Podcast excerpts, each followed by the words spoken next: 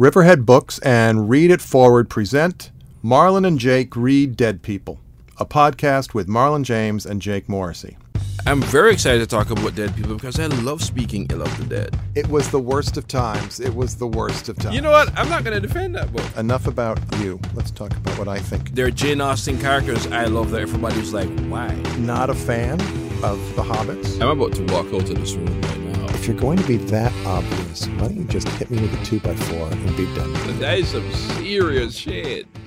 Hello, and welcome to the first episode of the podcast Marlon and Jake Read Dead People with your hosts, the Man Booker prize winning and international best-selling author Marlon James and me, his editor, Jake Morrissey. On this podcast, we'll be talking about authors, dead authors, authors we like, authors we hate, great books by dead authors, terrible books by dead authors. Books we love that you'd never expect us to read, books one of us loves that the other can't stand books we want you to pay attention to, and books we want to steer you away from with every fiber of our being. Because we're a writer and an editor, we know books, and we have opinions about books and about the people who wrote them. A lot of opinions. Sometimes we'll agree and sometimes we'll disagree, and we're going to be honest. Brutally, unsparingly honest. Which is why these authors have to be dead. So, welcome to the first conversation about dead people with Marlon and Jake. Let's get started by introducing yourselves. That would be me. I'm Marlon James. I'm an author who's very much alive.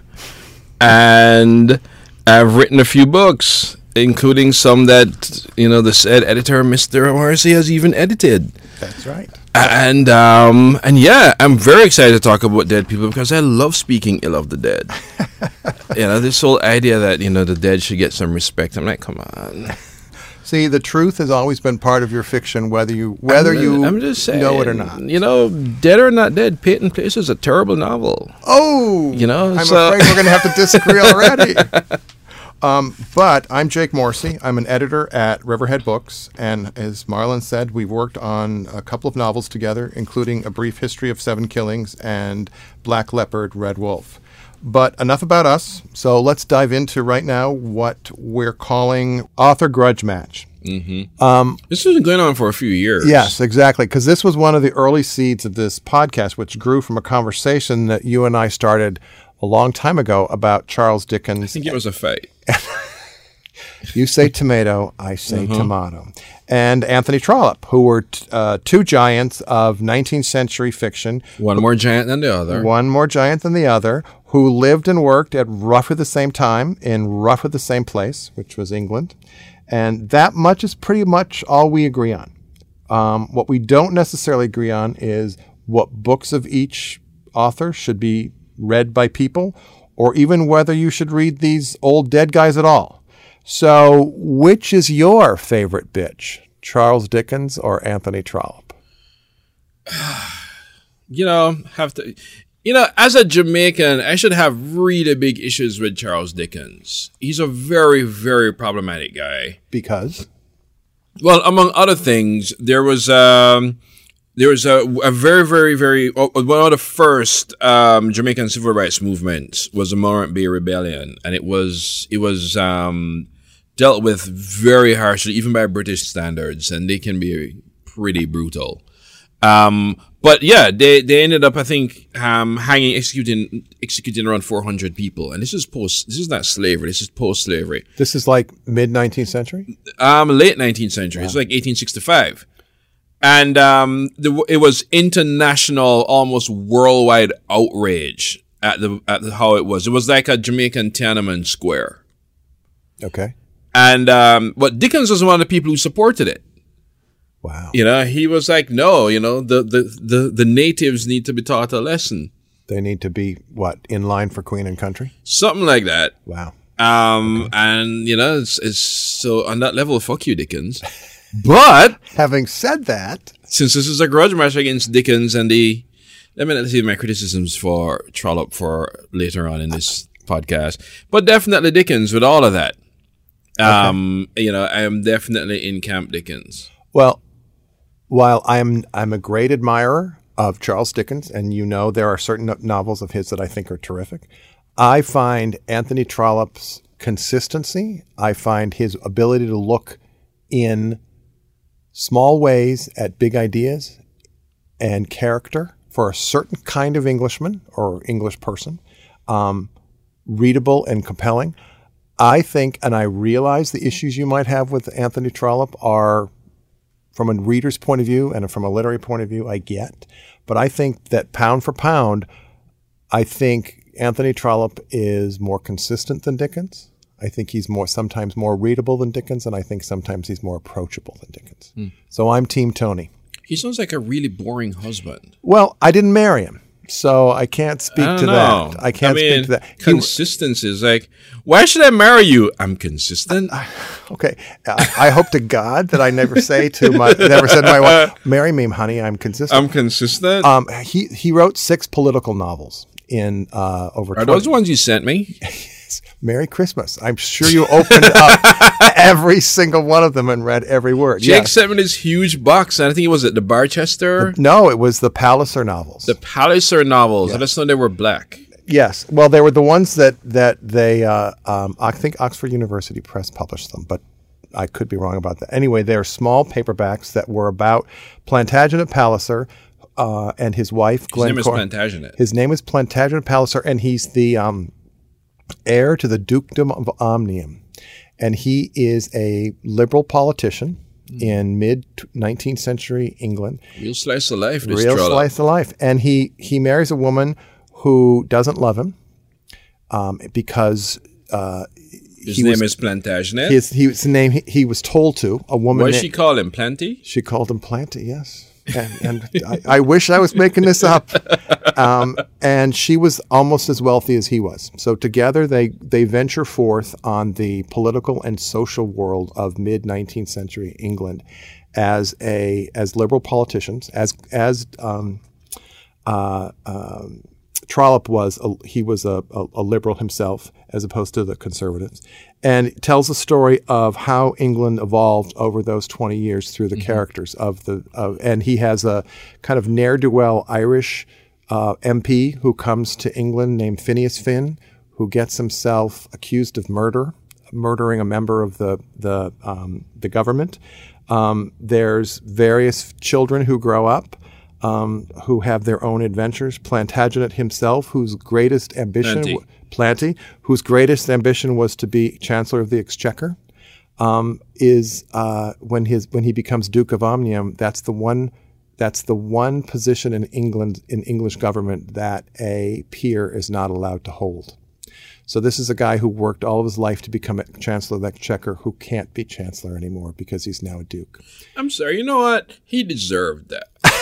Because because Really, of an accident. That's your job. an your, accident my of dirt. job is I want to be basically the Queen's money bags. Well, you know, he was about well for him about the being a liberal politician. He, for him, it was about I government is to curb the baser desires of people so that we can all live more equitably. I gotta say that um that Trollope also had a low opinion of Jamaica.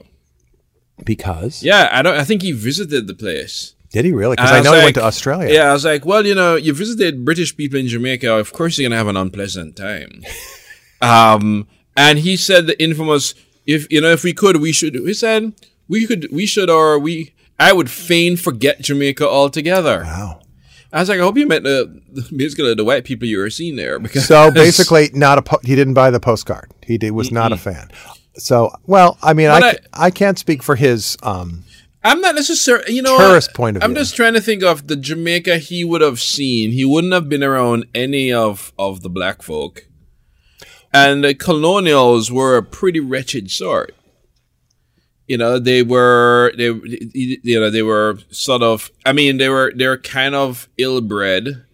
They probably spoke badly and smelled badly. What were they like? Were they if if you were a col- if you were an English person or a British person in Jamaica in that period, were you pushed? Had you been pushed aside like Australia? Like people were sent to Australia? As well? No, you're you're may have been out of well, I don't. I mean, slavery would have been abolished a while ago. Um, so you may and, and and a lot of the you know and a lot of the um the planters' families by 19th century didn't even live in Jamaica. Right. So chances are you weren't necessarily the most upper crust Right. um, person. So he would have met people who would have been unschooled, um, kind of ignorant, not very bright, and um, you know, a little stunned because these are the people who go and saying that the black people are ignorant, and be like, no, you guys are pretty unwashed. You're pretty awful. In fact, you smell bad. um, so he had a rotten time in Jamaica. Well, I, I mean, my I, as I said, the the the what appeals to me about Trollope is that he wrote great political novels that, frankly, I have not seen in, for example, American fiction. Um, I'm not a fan of Allen Drury, Advise and Consent, or those kind of '60s novels, which seem really uh, shrill to me. But this this was their, these are very for me. There's very Drury, Drury's dreary. say that three times fast.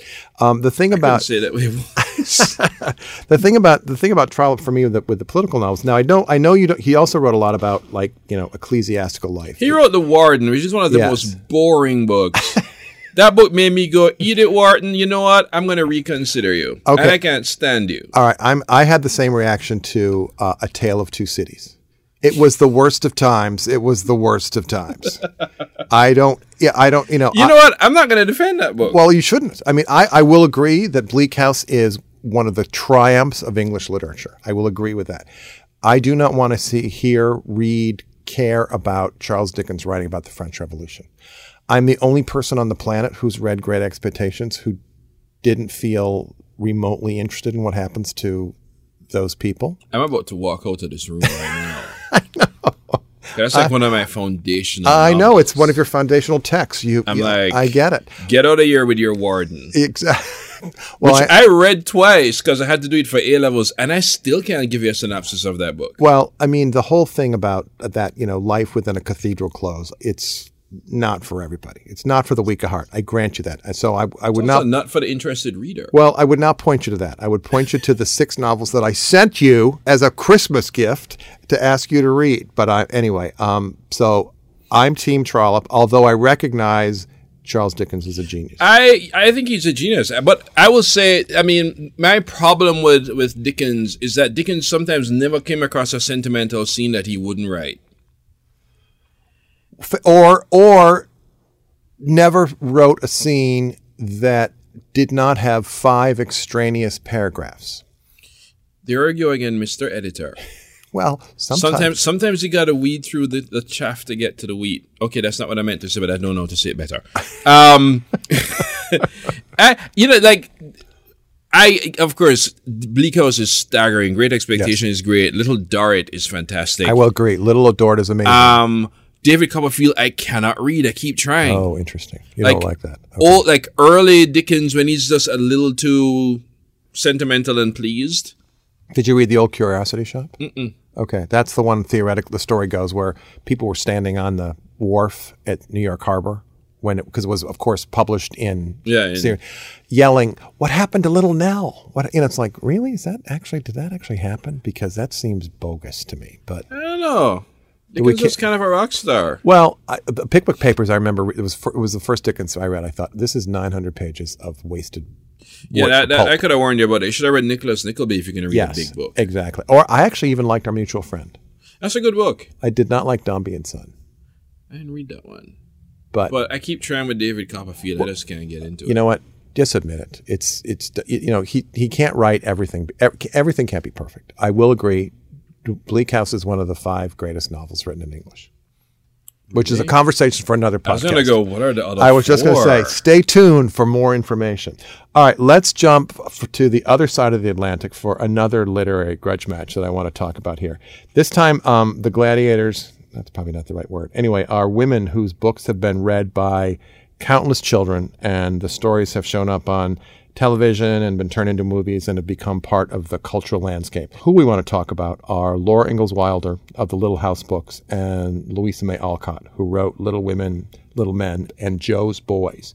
So explain to me why you like Laura Ingalls Wilder. Laura Ingalls Wilder is, is is that's a tough choice because man, that girl Sure was is. racist, and um and I dull. yeah, and I totally supported that decision to change the name of that prize.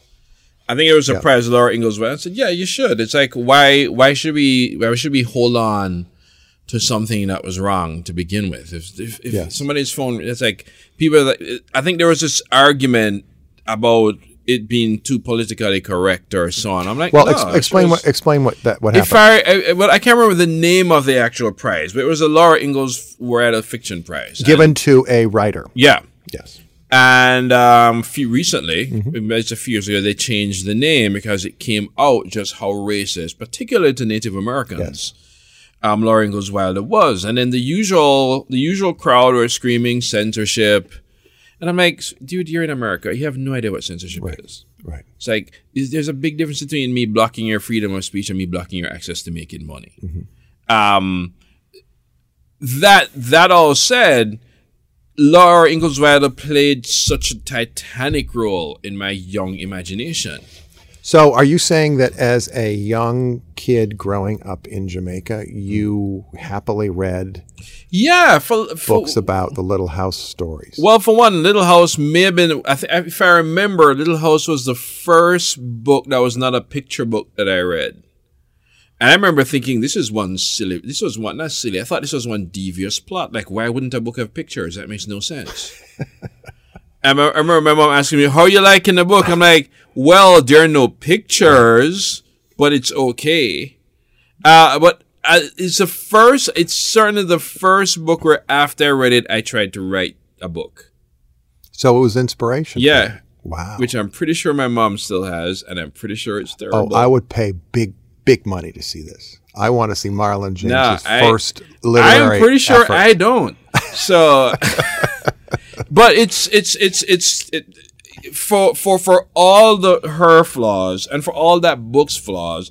I still have to give it a special place of being the book that first made me want to write books. Well, th- that's fair because you know there are certainly books that I have read that have affected me at a per- because it, I read them at a particular time in my life, Mm-hmm. and knowing that they're not very good or not very interesting or whatever. Mm-hmm. But the thing that I could never get away from with Laura Ingalls Wilder is these people are dull. Mm-hmm. They're living in a log cabin in the middle of nowhere, and the plot is: Will we survive the winter?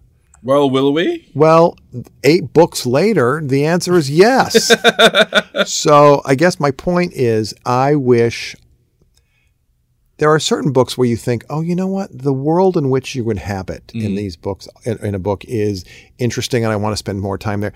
Could not wait to get out of that damn cabin. You know what? Yeah, but I think part of the Laura Ingalls thing, and I think it's it's it's it's. Uh, when did you read it? You remember? well, I could I, I read it later than you did. Because I read it at a time Little House on the Prairie was a big hit TV Right. show.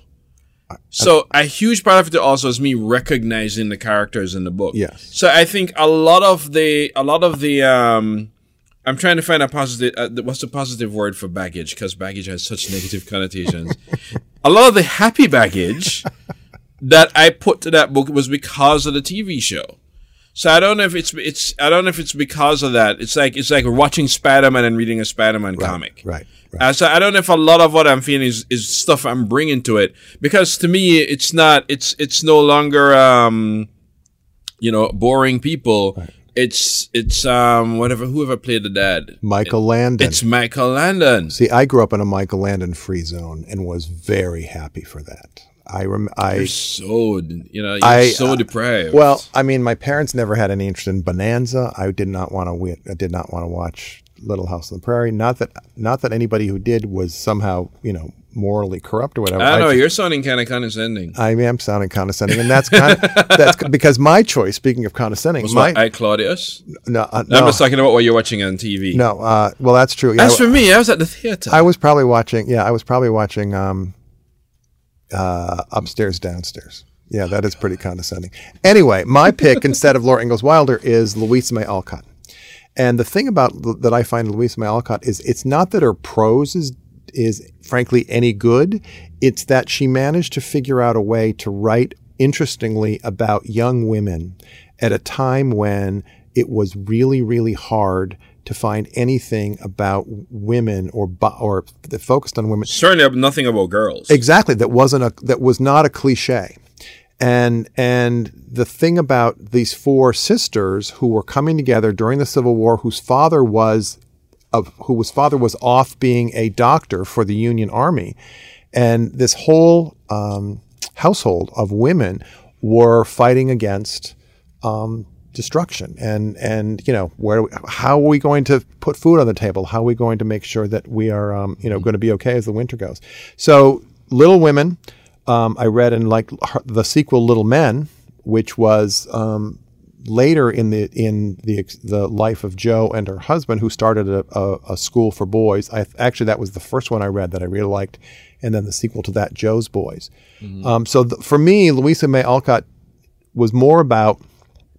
The reason I like her is more is the the story she tells, unlike Laura Ingalls Wilder, seemed to me to show an evolution of um, the culture as much as it showed the evolution of the characters. Mm-hmm I could not get out of those big woods fast enough, yeah. as far as I was concerned. Yeah, but evolution is kind of beyond Laura Ingalls Wilder's gifts.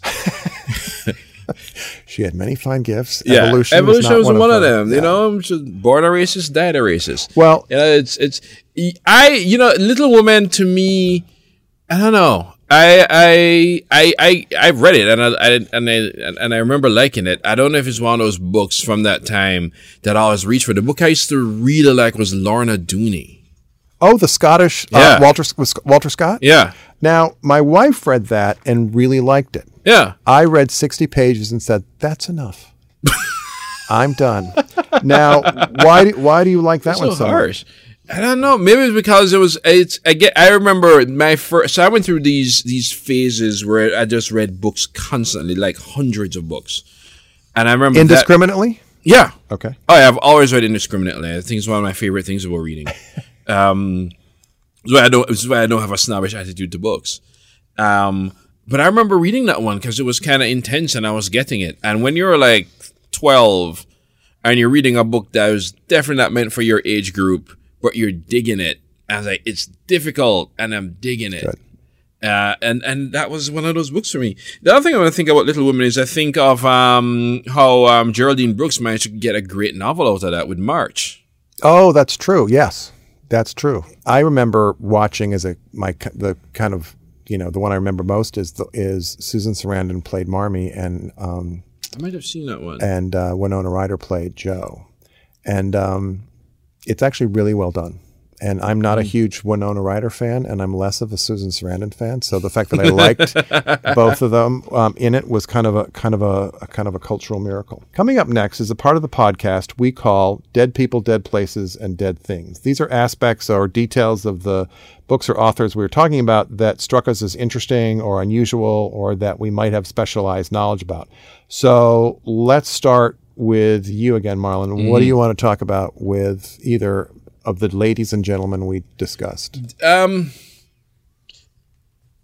I think you know, for for all my issues with Dickens, I am still pretty much convinced that Dickens invented childhood, in the sense that until Dickens, one, I don't think children played such a huge role in literature, and two, I don't think society played much attention to children. I think that's true. I think the whole idea that a child could have an interior life and that a child uh, that to abuse a child is wrong, to put a child in labor camps, the whole idea of of um exploiting particularly poor children until they're dead mm-hmm. is something nobody thought about until Dickens. It's like nobody thought about the food we ate until Upton Sinclair. Right. Right. And I think that that that the type of world he uncovered, the type of Britain he uncovered, is something that it's they have never seen before. Well, 175 years ago, or whenever it was that he was writing, um, there was childhood did not exist the way we thought about it. Yeah, or think about it. I mean, the idea of you know being a six year old kid and going out to play, or mm-hmm. sitting at home and reading a book, or playing a video game, or whatever though it was like you were you were in the family to actually keep it together, mm-hmm. help it to survive.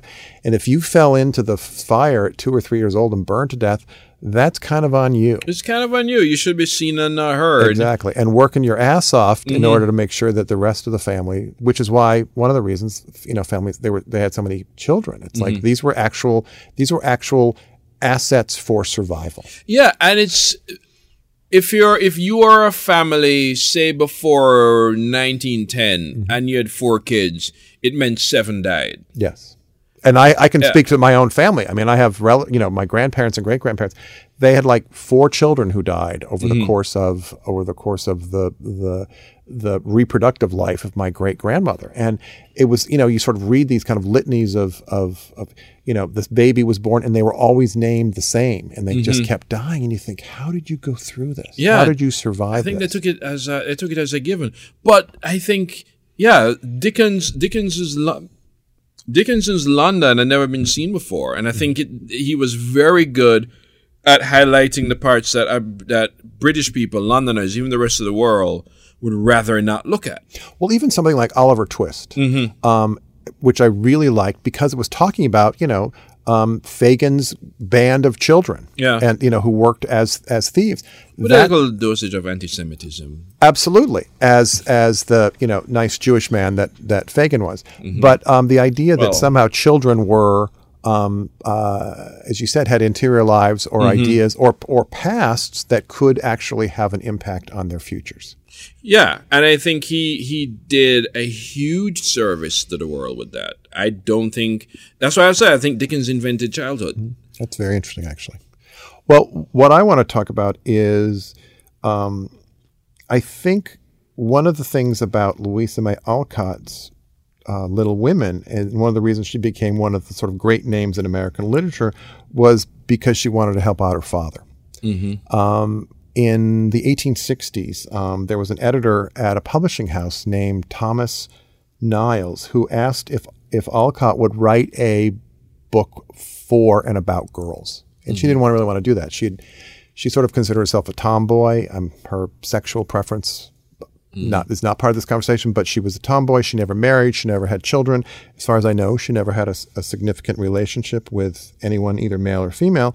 But um, she wanted to sort of get excited about the project, but she um, she she sort of couldn't really muster that much enthusiasm for it. On the other hand, her, later her father um, a guy named Amos Bronson Alcott, who was a transcendentalist and a minister, and um, he was trying to convince Niles to publish his uh, manuscript on philosophy, which even back then was a hard sell to an editor.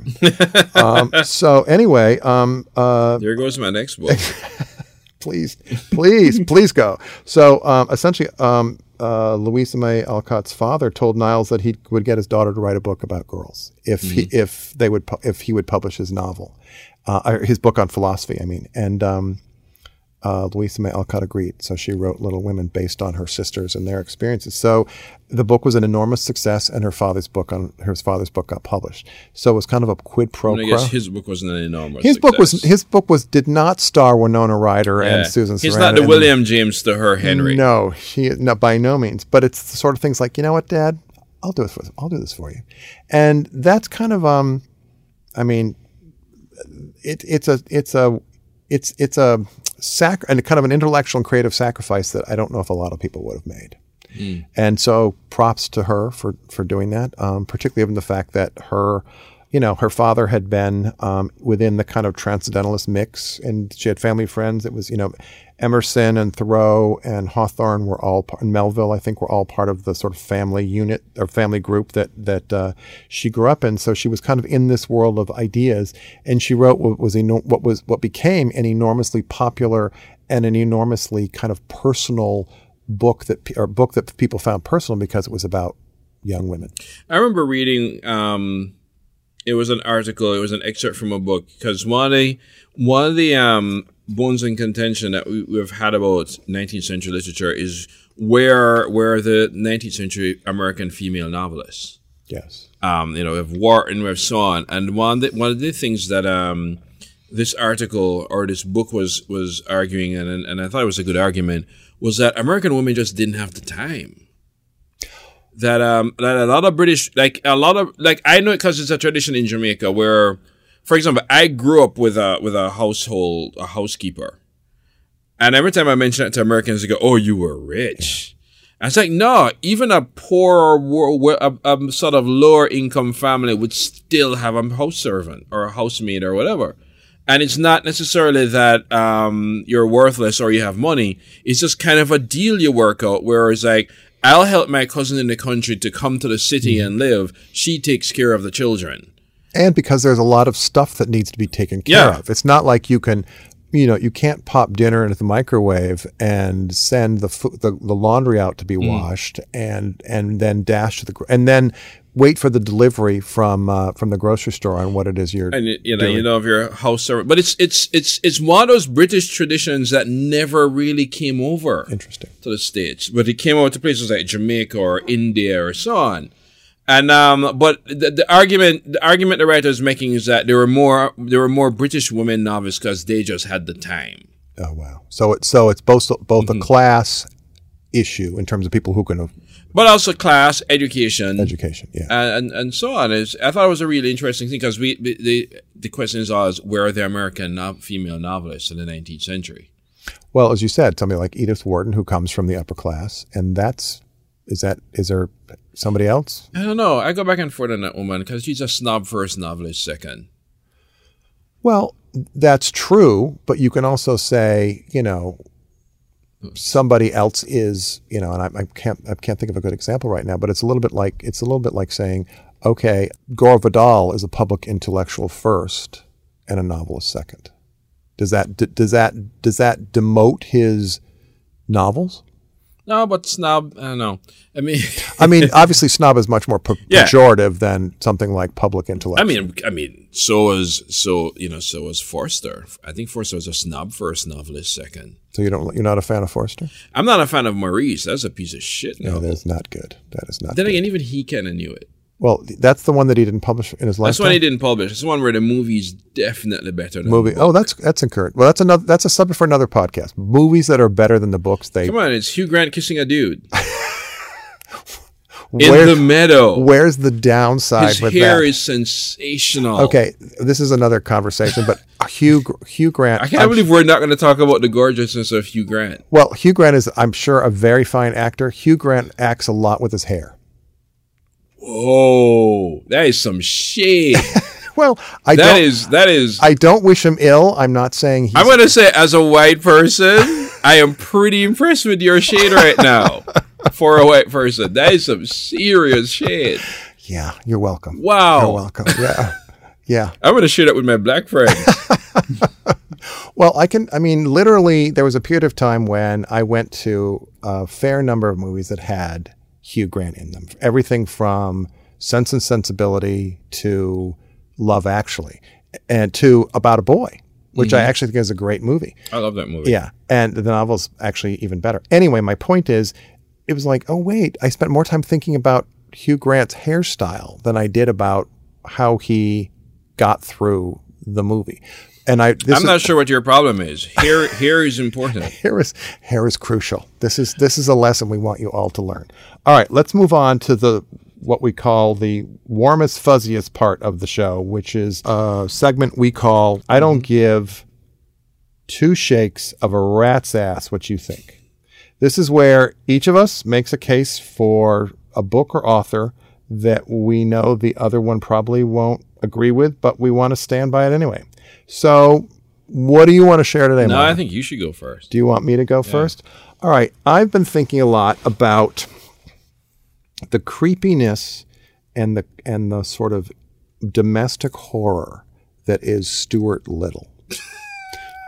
Stuart Little starts out perfectly reasonably as this uh, young couple or this couple in New York who have a son named George, mm-hmm. and they give birth to a three inch tall white mouse that they name Stuart. And that seems perfectly reasonable within the context of this novel. That was a very easy labor. I'm just saying.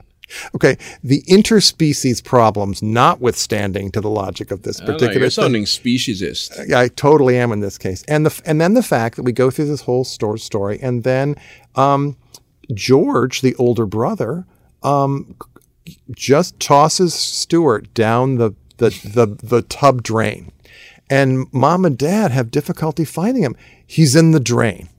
So you kind of think there's a lot of psychosis going on in this perfectly I'm reasonable saying, family. if my br- little brother is a rat, You're going to throw him I'm down the probably going to throw him down the drain. It's like, I got a vermin for a brother.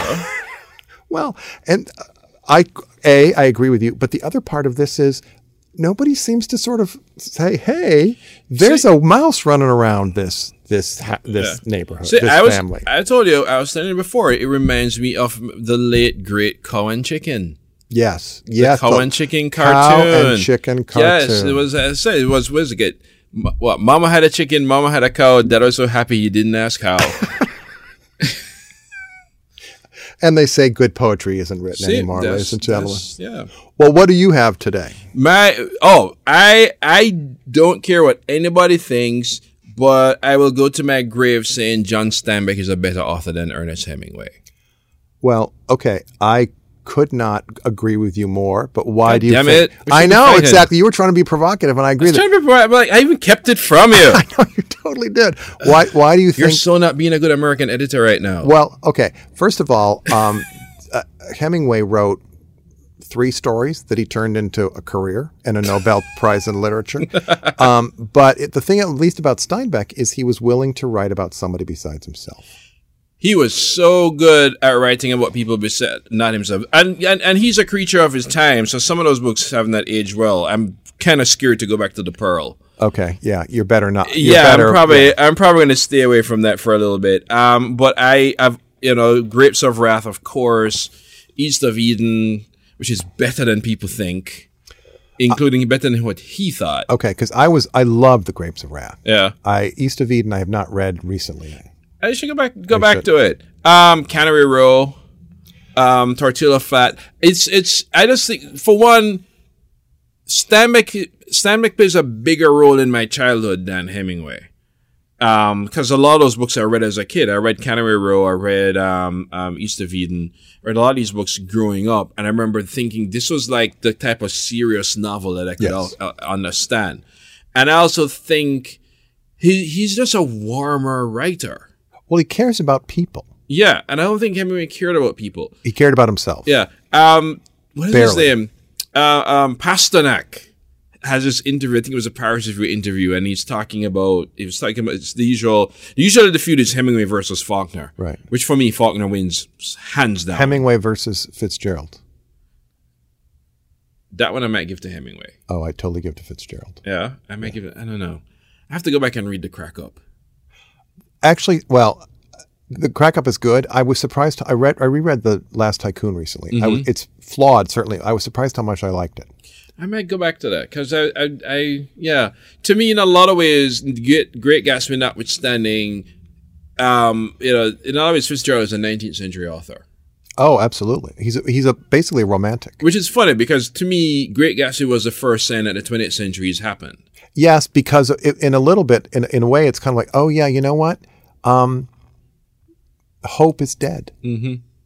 Nothing. Nothing. So the good. post World War One. absolutely. But- anyway, back but what to Pasternak said, Pasternak said, you know, he understands why people think Hemingway is great, but he says, as for me, I'm not going to get a drink and sit down to read people read about people getting a drink to sit down. I was like, yeah, that's pretty much it. Boris. He's, Boris has better things to do with his time. Yes. It's like is one if one more person drinks a sort of star anise or whatever it is they always drink, it's always a cocktail. Right. Well, I mean, I, I read um, in early in college and couldn't. It was like fingernails against a chalkboard. The Nick Adams stories, which is about basically Ernest Hemingway growing up and thinking deep thoughts within the northern Michigan woods. And there was a there was a scene in one of them where um, Nick Adams, you know, basically trails his hand in the river, and he's in a canoe, and he thought he would never. I think the line is he thought he would never die. And I thought, you know, if you're going to be that obvious, why don't you just hit me with a two by four and be done with it? now, I may be misremembering this, but I, I just my the profound memory I have of all this is like, you know, I just read 260 pages of a of the same story over and over again, and I'm ready to move on.